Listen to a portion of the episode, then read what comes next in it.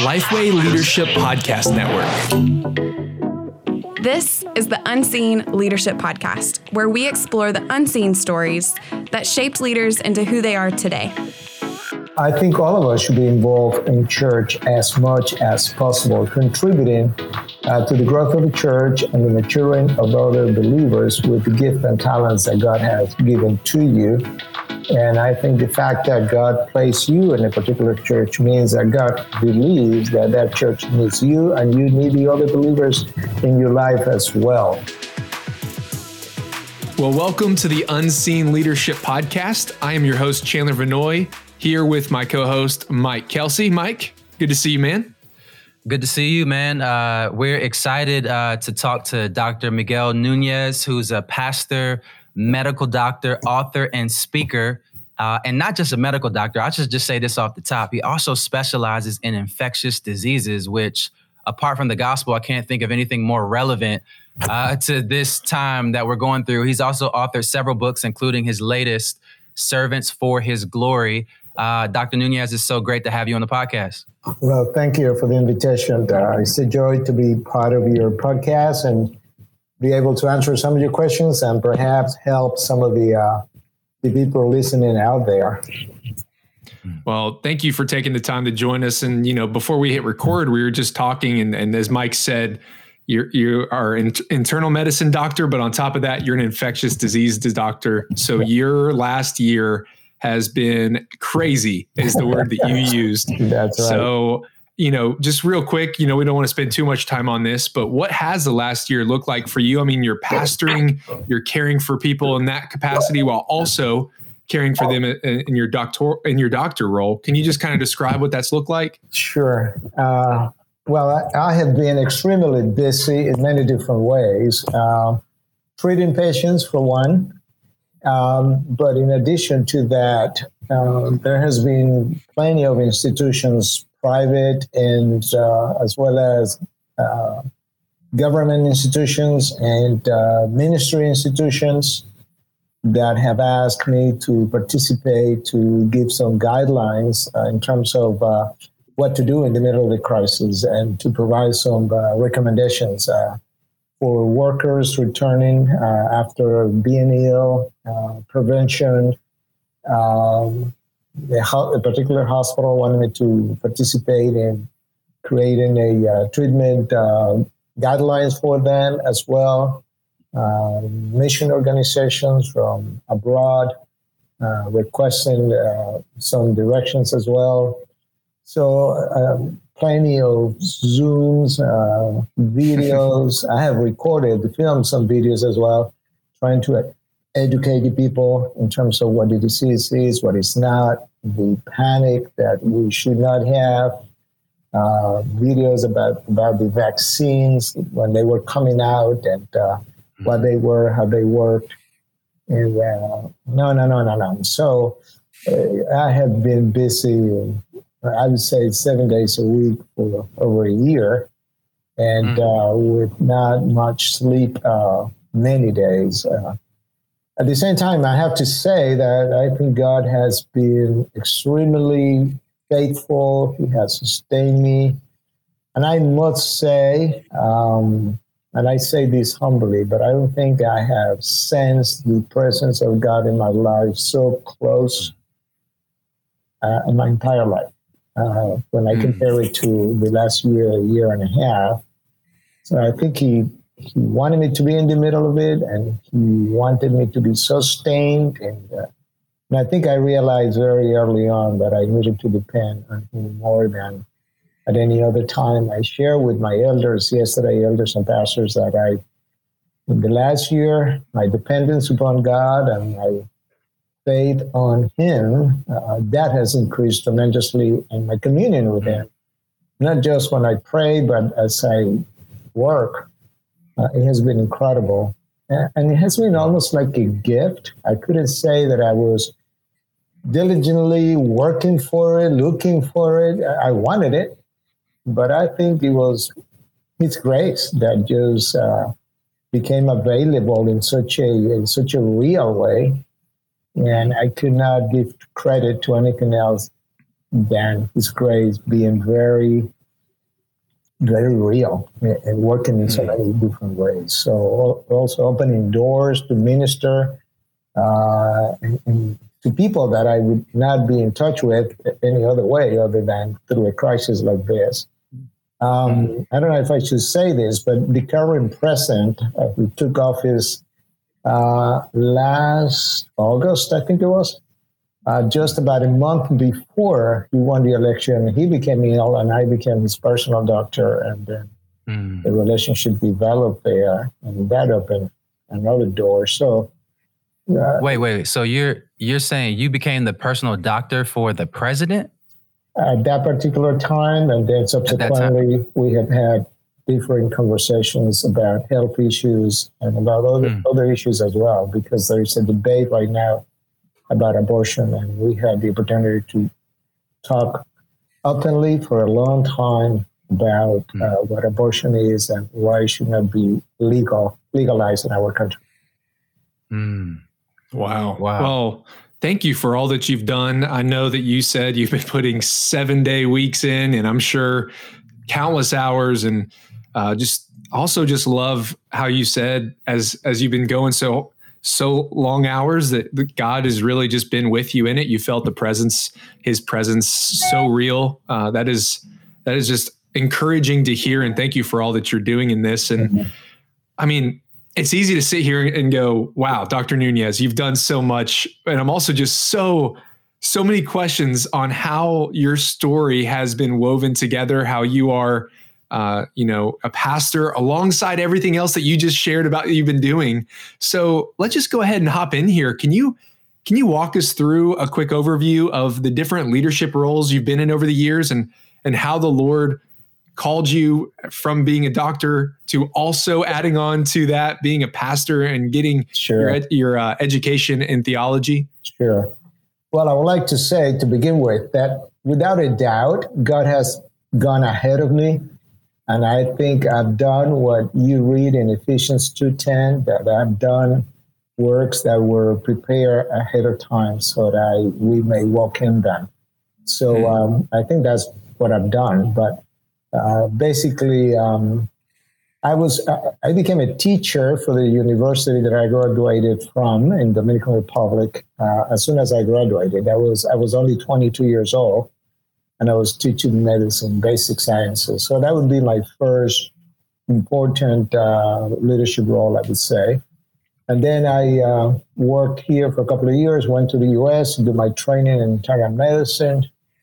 On my third year of training, uh, you had people people that you had to supervise. First year res, first year residents, second year residents, medical students. So that was another important role. Then I became what's called a fellow in infectious diseases. That's two years of training. Then, mm. in that capacity, then I was supervising and looking over uh, first year, second year, third year resident in internal medicine, as well as uh, medical students. Then I graduated from that program and um, developed a private practice. But soon after that, about a year later, I was asked to become an assistant clinical professor for the Mount Sinai School of Medicine. So that was another leadership role that I started to play. I did that from 1989 to 1997 when I moved to Santo Domingo. Uh, then I led a couple of different infectious disease committees uh, where I was working in uh, two different hospitals I also um, I was the head of the morbidity and mortality uh, committee in the hospital that I, I used to work. Um, then I became the doctor for a missionary organization in New Jersey, where I was established. Uh, then I became an elder at some point, 1989, 90, around there. I became an elder at the uh, Evangelical Free Church 1996, I became the uh, chairman of the elder board of the same church for about a year. Then I moved to Santo Domingo, and then I became a pastor uh, officially. Mm. Uh, but my call to ministry began in 1992. My wife wasn't ready for it. Uh, so we stayed in the US. I, I, stayed practicing medicine and teaching medicine. Two years later, I had prayed that when she said no, I was fine with it. And then I prayed that the Lord would, uh, He would call me, that He would do it through my wife. So it would be, it would be clear to me that He was calling me. And two years later, she spoke to me about uh, uh, going into ministry. And I said, well, the, the only problem is that at that, the time I spoke to you two years ago, um, I wanted to stay in the US, but now I want to go to Santo Domingo. And to my surprise, she said, Well, that's what I want to do. I said, Oh, I- am surprised. So we, said, we made a decision that day we, that we would come down here, plant a church. And uh, so we did two years later. We took about two more years to uh, sell the practice, sell the house, hmm. get everything ready. And then that was kind of a transition from a, from a doctor to a pastor. But soon after wow. being here, I was I was pulled into the uh, the medical field. I didn't think I was going to practice medicine, but I the need uh, was such that I was called into medicine again, which I did a lot more than I was doing before the pandemic. And now the pandemic has pulled me in again and uh, someone, someone just uh, let me close this part of the question by saying someone was quoting me, uh, quoting to me a, a, phrase from the movie The Godfather number three, which I, I never saw, but uh, at one point, apparently, the Godfather said something like, "When I thought I was out, they pulled me back in." So, so I kind of laughed and said, "Well, but that, that's me. When I thought I was out, they pulled me back in." So here I am, yeah, uh, doing medicine again in more significant ways. Wow. Well, during that process, I mean, you were practicing medicine, and then you went into the ministry what were some of the things that you learned in the leadership of medical practice that you brought into pastoring? Well, I think a couple of different things. I think I prepare sermons in a similar way that I study medicine, very systematically, very structured.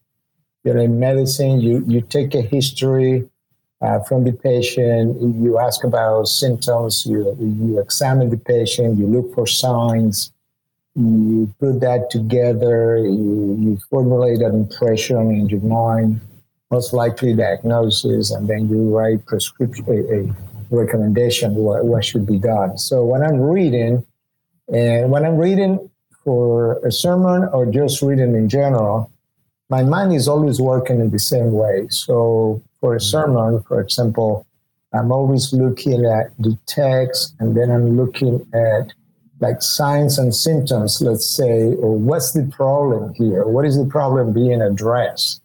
And then, then I kind of formulate in my mind what would be the, the recommendation given after learning what the problem is. And then tend to preach in a way that would give some practical recommendations so that people could make use of the theological knowledge that they would gain from the text that we are reviewing. So I think the structure, the practicality uh, when it comes to preaching, uh, the systematic review of the different points in the text, I think that's something that I learned in medicine, and then I was able to bring into uh, the profession in some ways. Uh, listening to in counseling, also I think was very important. I learned to listen carefully to uh, in medicine, we say that the most important part is the history, because a bad history is going to take you in a different path of what the patient problem really is. So, so I listen very carefully when I'm in, in counseling, and I think that has helped me a great deal. And then I, I, I had to deal with AIDS patients in the U.S. quite a bit, and I heard some of the heart-wrenching stories from them especially from drug addicts who had become. I, I met a patient who was an addict at the age of six, and I asked, "At wow. six, how do you, how did that happen?" He said, "My parents were drug addicts, and they used to inject me at that age." I, I just wow. couldn't believe it. I, I cried that day because I realized for the first time that this kid was made a drug addict before he even knew what a drug was. And mm. uh, but God used that experience, and you know, I didn't hear His voice. I'm not expecting that, but it was it was almost like He said to me inside, uh, so that you learn that many times you're talking about things that you don't know. Because mm. here you're talking about drug addicts in a way without realizing that a six year old was already an addict and did not have any chance to be otherwise. So I mean, I think about that story and I still get teary eyes from it. Um, so it was good for me to be in contact with that population because I could relate to people in a more compassionate way from what I learned from them. And then I saw many of them too, put, um, they put their trust in Christ. Uh, and I was able to preach at some of the funerals as well. So those were good experiences for uh, before I was a pastor. So I think God used all of that mm. to prepare my heart, my mind, and uh, to know that life is full of difficult situations, and almost everyone is fighting a hard battle. Uh, if you know more about that. Mm. Thank you for sharing that, Dr. Nunez. I mean, that story about that six-year-old. Um, man, there's so many people that we see and we label them and we make assumptions about them without knowing, like you said, their history, their story, the context. And uh, right. so I really appreciate you sharing that, although it's heartbreaking uh, to hear. Um, but it seems evident the Lord was kind of using sure. those experiences to give you wisdom and compassion. Um, I do, uh, before we move forward, want to go back to something you said. You said, as you were wrestling with a call to ministry, uh, your wife she she really wasn't on board at, at first. And right. you actually said okay then i'm gonna i'm gonna pump the brakes. I'm, I'm gonna pause for a second before i move forward. Any advice that you would give? We have some uh, you know folks that are listening that are married that are young maybe they're in their first couple years of marriage. Uh, any wise counsel that you would give for when you get to those moments uh, where you're trying to discern next steps or calling or you have an opportunity, but the spouses don't agree. Sure. Any advice to give for, for how to kind of move forward in that? Sure. Well, I, I firmly believe that your wife has to be the first person that should confirm your call uh, into ministry. And I, I think mm-hmm. if she's not on board, I think God is probably saying one of several things. Number one, uh, I'm not calling you, and I think that was possible. And I said that to the Lord in prayer. Maybe you're not calling me. Maybe it's just my desire. And I think we need to consider that. Second possibility, yeah, I have a call for you, but it's not the time yet. So, and that that was what happened to me. Number three, which also happened, uh, yeah, I have a call for you. I, uh, this is not the time, but this is not the place either. Because I was thinking mm. US at that time, and the Lord had a different place for me in the Dominican Republic two years later. Mm. And um, unfortunately, maybe the Lord is saying, I, I do have a call for you. It's not the time primarily because your wife is not quite ready yet, and I need your wife as well ready to go. So Mm-hmm. The second piece of advice that I would give is that being the head of the house does not mean that your wife has to blindly follow what you are mm. thinking or whatever your decision may be.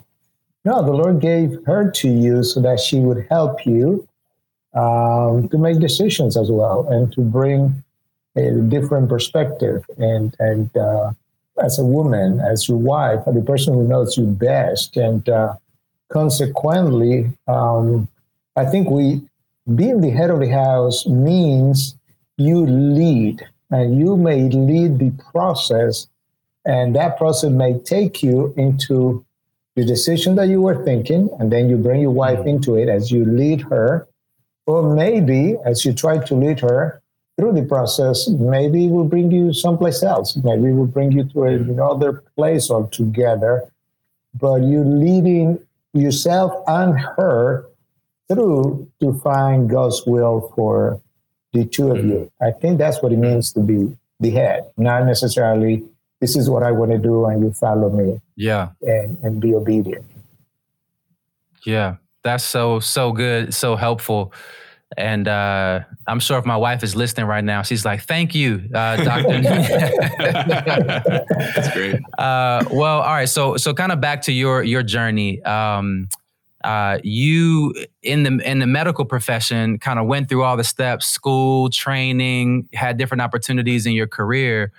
Uh, and then you kind of pivoted into into ministry. But uh, could you tell us about a pivotal moment that you look back on that changed your leadership uh, and, and, your life? Just it might have been a mentor or just an experience, but just something that you feel like kind of set the trajectory for your life. Sure. Well, um, 1983, I was in the U.S. I was in my first year training. Came to Santo Domingo on vacation, and during that time, I had a brother who was a pilot and he crashed and died in North Adams, Massachusetts. He was a pilot of a mm. uh, Learjet. And that mm. shook us up uh, emotionally, all of us. And he was only 42. I decided at wow. that point to, to get close to the Lord and then to pursue the study of the Bible. The, the reason why I mentioned 1983, I think it was the year that the Lord used to kind of change my life and direction. So I and he gave me that year, he gave me a passion to read his word. That hasn't changed. So as I as I began to study the word, eventually got into a church and and got myself involved in ministry. The passion to teach that word just grew and grew and grew and grew and grew. So that's when years later um, I was thinking about going into ministry and then eventually coming to Santo Domingo. So back, if I go back, 1992, 94, 1994, just around there is when my wife and I made a decision together to come to Santo Domingo. I said earlier that took two years to get ready. It took three years actually from 94 to 97. So that was one particular moment when my leadership began to change because I needed to think now as a as a minister, as a pastor, rather than as a physician. And then definitely when I planted the church and began the church in 1998, January 1998, uh, I started to think fully as a pastor because now I had people uh, in my congregation that needed to be uh, led and pastor.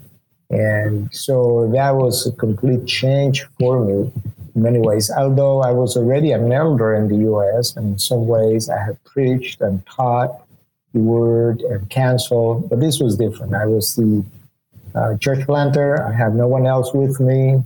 So I really needed, and I was 39, so I really needed to think carefully through a process by myself uh, in some ways until I have leaders around around me. And now we got, mm-hmm. I think we have nine pastors right now in the church. But uh, that's how I began. So that was a moment when my leadership changed, and um, yeah, I think uh, I, I, realized that I needed to develop a, a pastoral heart in a very special mm-hmm. way, even though God had already started to form such a heart.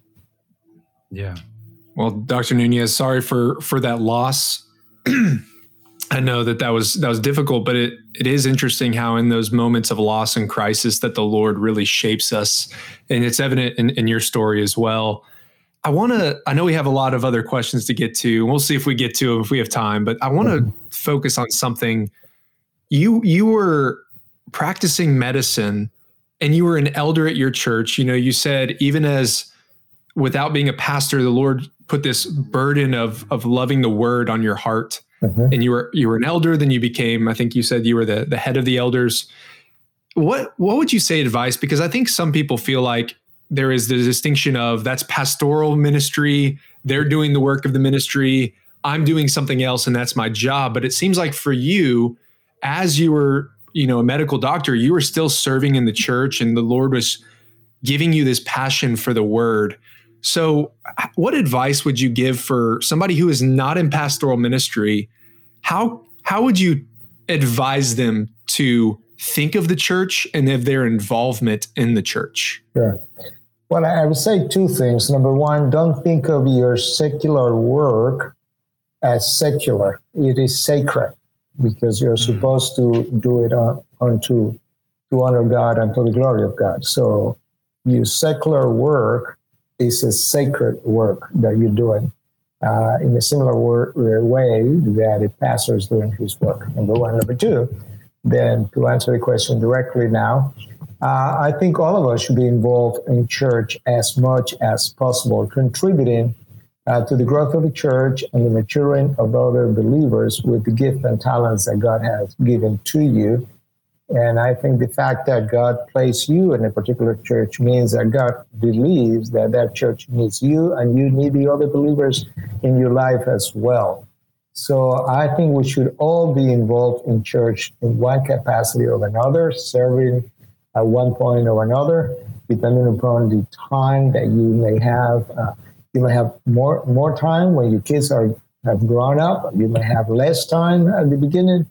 Uh, you may have gift and talents to teach and, and maybe even uh, leadership capacity and be involved in the leadership of the church. Maybe uh, uh you don't have as much uh, ability to lead and to teach, but have but have you do have other abilities to teach kids or be involved in nursery or be a deacon or be involved in administration or be involved in some kind of mission trip to the church.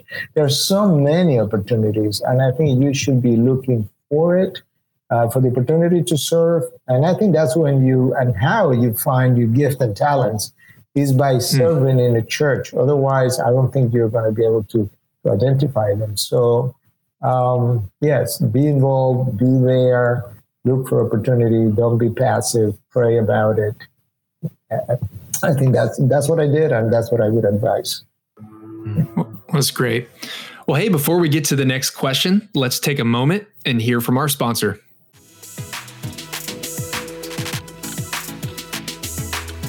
Jesus' final charge to his disciples was to go and make disciples of all nations. And yet, many Christians today struggle to understand what this means for them, and many churches find it difficult to equip the saints for the work of the ministry. For the past 15 years, our friends at Downline Ministries have partnered with local churches by equipping men and women to know God's Word and make disciples in the context of their homes, their churches, and their communities. They do this through the Downline Institute, a nine month training program where students are taught Genesis through Revelation, biblical manhood and womanhood, and practical discipleship training.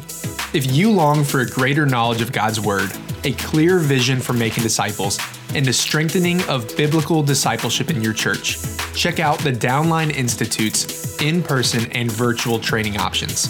Downline is offering our listeners $100 off of the tuition cost. Just use the code LIFEWAY when you apply at downlineministries.com.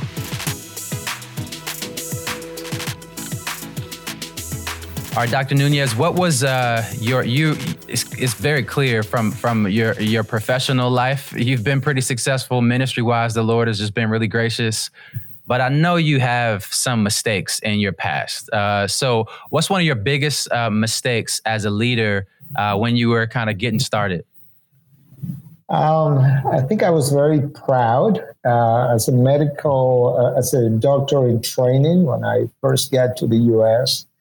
And I think that created some difficult situations for me. Thank God it was very early, and the Lord humbled me. And, and there was a particular teacher that uh, I think I challenged him in, in such a way that he recommended that I would be thrown out of the program. And I was very sad about it but it was good. It was good for my soul. Uh, as the psalmist uh, says, it was good for me to be afflicted. Um, I, I needed to be to grow in, in humility significantly more, but that was the beginning of it. And I, uh, I had to live my life again, I, I think it, I would choose that moment to go through one more time because of what I had learned. So I think that was one uh, one mistake I made. And the second one that I I made was to assume that if you practice medicine well and if you live your life with integrity, like everything will follow, will fall into place, and you know, with patience, your patients and other people will be appreciative, and and everything will go well. And I, mm. I guess I didn't I wasn't thinking through the Bible well enough because I, when you think about Christ, he did that perfectly and he ended up on the cross. So, uh, mm-hmm. make the long story short, I, I, did that with a particular patient who couldn't pay my fees and I treated him well and I didn't charge her and on and on and on. And that was the one patient that ended up suing me and bringing me to court. Wow. For something that really was like not even malpractice in the in the smallest uh, sense of the word. But there I was, and then when I was in court, the Lord kind of showed me, you know, just from now on, you will know better what it is to be tried innocently and uh, what it means to rely about your practice or whatever uh, by somebody else, and uh, you could relate better to what my son went through. So I think that was a good experience too. But I think it was a mistake for me to assume that if you did everything right, everything right, which you never do, but uh, uh, that everything would go well and uh, no one will be against you. You wouldn't find any opposition. Or, and then I saw that in, in, ministry as well. But I think I was kind of ready or prepared by that experience to know that it would happen in ministry more than once. So um, but that was a mistake I think I made. Hmm. hmm. Well, Dr. Nunez, I know that you've read many books, um, but if you could choose just one book to give someone who is just starting to lead, what book would that be? I read uh, years ago uh, a book by Henry Blackaby called uh, Spiritual Leadership. I think that was a book that changed my mind in terms of, I, I think I, I had a better understanding what a spiritual leader was after I read that book. And uh, I still recommend it. I think he has good definitions of what a vision is, what a spiritual leader is, what is not, uh, the differences between a spiritual leader and a non spiritual leader, uh, what uh, gifts and talents are, uh, I really learned a lot from uh, from that book, and I still recommend it, that book. But I wish I would have read it earlier than what I did. And um, so, any person uh, beginning in ministry, I think I would recommend that that book uh, by uh, Henry Blackaby. There's a Spanish version of it, but it's a bridge and I think is is not as as good as the English version, which is the language in which it was published in the first place. Mm. Mm. On that note, Dr. Nunez, I one of the things I think about often is that there are so many faithful sisters and brothers in Christ all over the world. And because, you know, I'm here, you know, I'm here in Washington, DC area, Chandler's there in Nashville, both of us speak English. We're just here in this culture. I feel like I miss out on so many great leaders, preachers, missionaries to learn from. Are there any people uh, at uh, for for just us as young leaders that you would say, just from uh, Latin America, that maybe are, their works are translated into English, where you would say, man, if if I if I would recommend anybody, it'd be learn about this missionary or or follow this guy who's who's preaching somebody we may not normally hear about that we could learn from. Well there's a friend um, in santo domingo who is a very good preacher a very good writer. His name is Sugel Michelén uh, his family is from lebanon although he was born here and mm. um, he uh, he wrote a book in Spanish about preaching, and it was translated uh, into English. Uh, as a matter of fact, I think it was called uh, in English. It, it, was translated just like like the title in Spanish, but I think in English is something. It's a phrase from Paul, from the Apostle Paul. Um, before God and it's a phrase that appears in one of the letters to the Corinthians. In Spanish, is delante de Dios y, y uh, I'm trying to remember in English, before God and it's like you are before God and kind of under God at the same time. So the mm. idea is that that you mm. preaching before the Lord, but you're preaching under Him as well. Mm. Uh, that's that's a good book. I think it was published by Lifeway, by the way, or by uh, uh, there we go. Uh, yeah. And what's his what's his name again? Sugel S U G E L That's his first name, and Michelen, uh, M I C H E L E N, Sugel Michelén. Got it. We'll make sure to link to that book in the show notes. We'll find we'll find the title and put it in there so you guys can check it out. That'll be something that you definitely want to want to look up. Well, Dr. Nunez, we're going to transition now to the quick hitter questions, and these are just short one minute answers. And we're going to get started with this one. What is your ideal daily routine? So I'm, I'm, I'm sure this one has changed in the past year. Um, yeah. So what time do you wake up, get into the office, all of that good stuff? I usually wake up about six, uh, although sometimes it may be earlier than that, but 6 a.m. Uh, I pray, do some things before I go. Usually read something, a book or something like that. Uh, if I have patients in the hospital, then I go in see those patients between seven and eight thirty or so, eight forty-five. I tend to be at the office, at the ministry office by nine a.m. And then, depending upon the day, I may have meetings, I may have uh, Zooms, um, I may have counseling. Um, Tuesdays and Fridays in the morning, we have uh, devotional. So that's about an hour between prayer and reflection. I normally lead the Tuesday devotional every week. Um, working, uh, you know, sermon preparation and, and messages or conferences are hard to prepare in the office. So I may do that late at night quite frequently. But if I could, I try to find some time during the day um, to be quiet and be able to read or write uh, uh, if I can, which is again very difficult to do. Um, I may have, well, every other Tuesday we meet as pastors. Uh, so we have a, an elder board meeting, uh, which is usually in the afternoon on Tuesday from 1 p.m. to 6.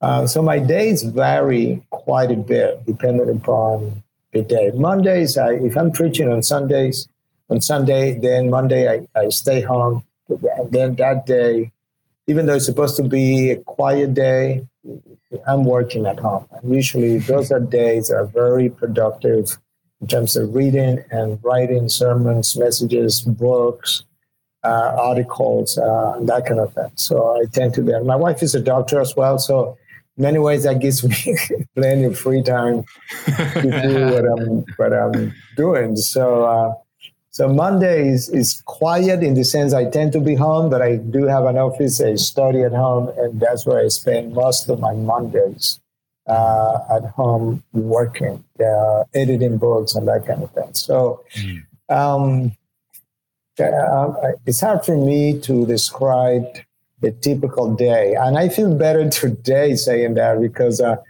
uh, at one point I was invited by John MacArthur to speak at their Shepherds Conference, and there were a number of leaders there and preachers that are, you know, better known than I am. That it was Dr. Mohler was there, and Steve Lawson, and Ligon Duncan, and Mark Dever. And they kind of asked them uh, a similar question. They asked them, what was a typical day for them. And I think almost all of them said, well, what is typical? So what, what is that word when it comes to, to my days? And Dr. Mohler said at that point, I have to do most of my work uh, like after midnight because uh, during the day I just don't get to because they, I have so many interruptions. And that's kind of uh, that is like my day. I used to be, mm-hmm. I used to feel guilty that I didn't have a more structured day until that day. I realized no one has a structured day. yeah. uh, when you're busy. So, so I don't know if I answered your question, but I tried to. No, it's great. Absolutely, it makes me feel better too. Uh, so, uh, what is your uh, favorite personality test? Have you gotten into any particular tests? Sure.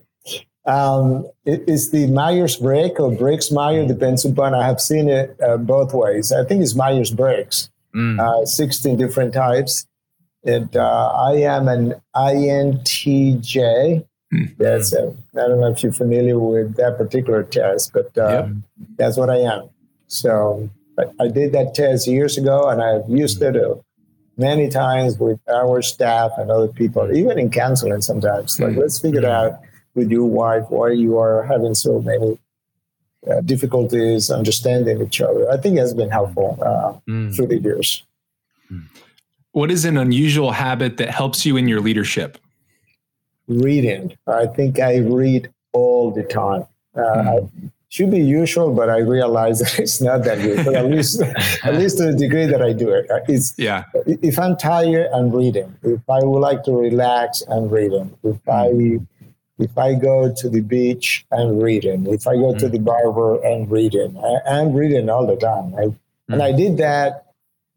I think I've done that since the age of eight or nine. My father wow. was a, an educator and uh, not in medicine, but he was an educator. And uh, I used to get up about five, five thirty in the morning to read with my dad, and uh, and I was that was good for me because I think when my dad when my dad died, I was only about 11 and a half years old. Hmm. And I think a lot of those habits were already formed, and I've been reading since. So, and I like to read mainly things related to medicine and and ministry, but I read beyond that as well, just because I, I like to learn. So, sometimes I find something on astronomy and I begin to read it. I just like to see how mm. our creator uh, uh, how awesome he is by understanding a little bit of the details about the universe, for example, just to give an idea. Uh, so I read a little bit about politics uh, just to see what's going on. I realize that if I'm going to be a pastor and leading a, a, a significant church, then I need to know what's going on. Mm. I know, no, no, no, no. But I'm always reading. So that was your question. So mm. about the habit. Is there anything you're reading right now that you say is just really interesting, captivating to you? Well, I just finished reading uh, a book by uh, Paul Tripp, which I think is fantastic. Is Lead. Mm-hmm. I would recommend that book to mm-hmm. anyone. And uh, for those of you who are not familiar with the theme and why I'm saying what I'm saying, uh, Paul Tripp was uh, he's reflecting upon many of the failures that we have seen in leadership in the last 10 years. And he's wondering not only what's going on, but he's wondering what are we going to do about it? Uh, is there something that the community in which that leader is ministering, working, that that community should be doing to prevent some of those failures? Or, or are the Christian communities built in such a way that perhaps they are contributing to the failures of those leaders? Mm-hmm. I think Paul Tripp is, is usually very insightful, but in that particular book, I think he is particularly insightful. I, I, am using the word uh, particular purposely twice. Uh, I think it's extremely insightful, and I was I share it chapter by chapter, I share it with our staff every Tuesday until the book was, I just finished it until mm-hmm. we finished with the book. I was ministered to, I was fed, my staff was fed. And, and, and I'll just give you one line that she says in that book, out of many others that are just as good. It says, as long as there is sin remaining in you, you are a risk to yourself. Mm-hmm. Um, that's something to chew on. And secondly, as long as there are sins in you, you're in need to be rescued from yourself. And uh, mm-hmm. that makes us more dependent upon God, but also makes us more dependent upon leaders around you to protect you, to care for you uh, as a community. So I would recommend that book very highly. Mm. What is your favorite app on your phone? Uh, uh, in one sense, WhatsApp, just because I'm in touch with patients, I'm in touch with members, I'm in touch with my leaders. Uh, so that would be one. And Twitter, because I tweet uh, several times a day. So thoughts, ideas. Uh, I, I, don't get into political issues of any nature on Twitter. I don't think it's worthwhile doing or spending time doing that. But I like to teach through Twitter. So usually I tweet an idea, a phrase, mm. an insight that I gain from an observation, from reading a book. So I would say uh, WhatsApps and the Twitter. Mm. Where can people follow you on Twitter? Is uh, Pastor M Nunez. Mm. Uh, that's my uh, my ID into it. Sounds good. All right, last one here. What uh, what one sentence advice would you give someone going into a leadership position for the first time?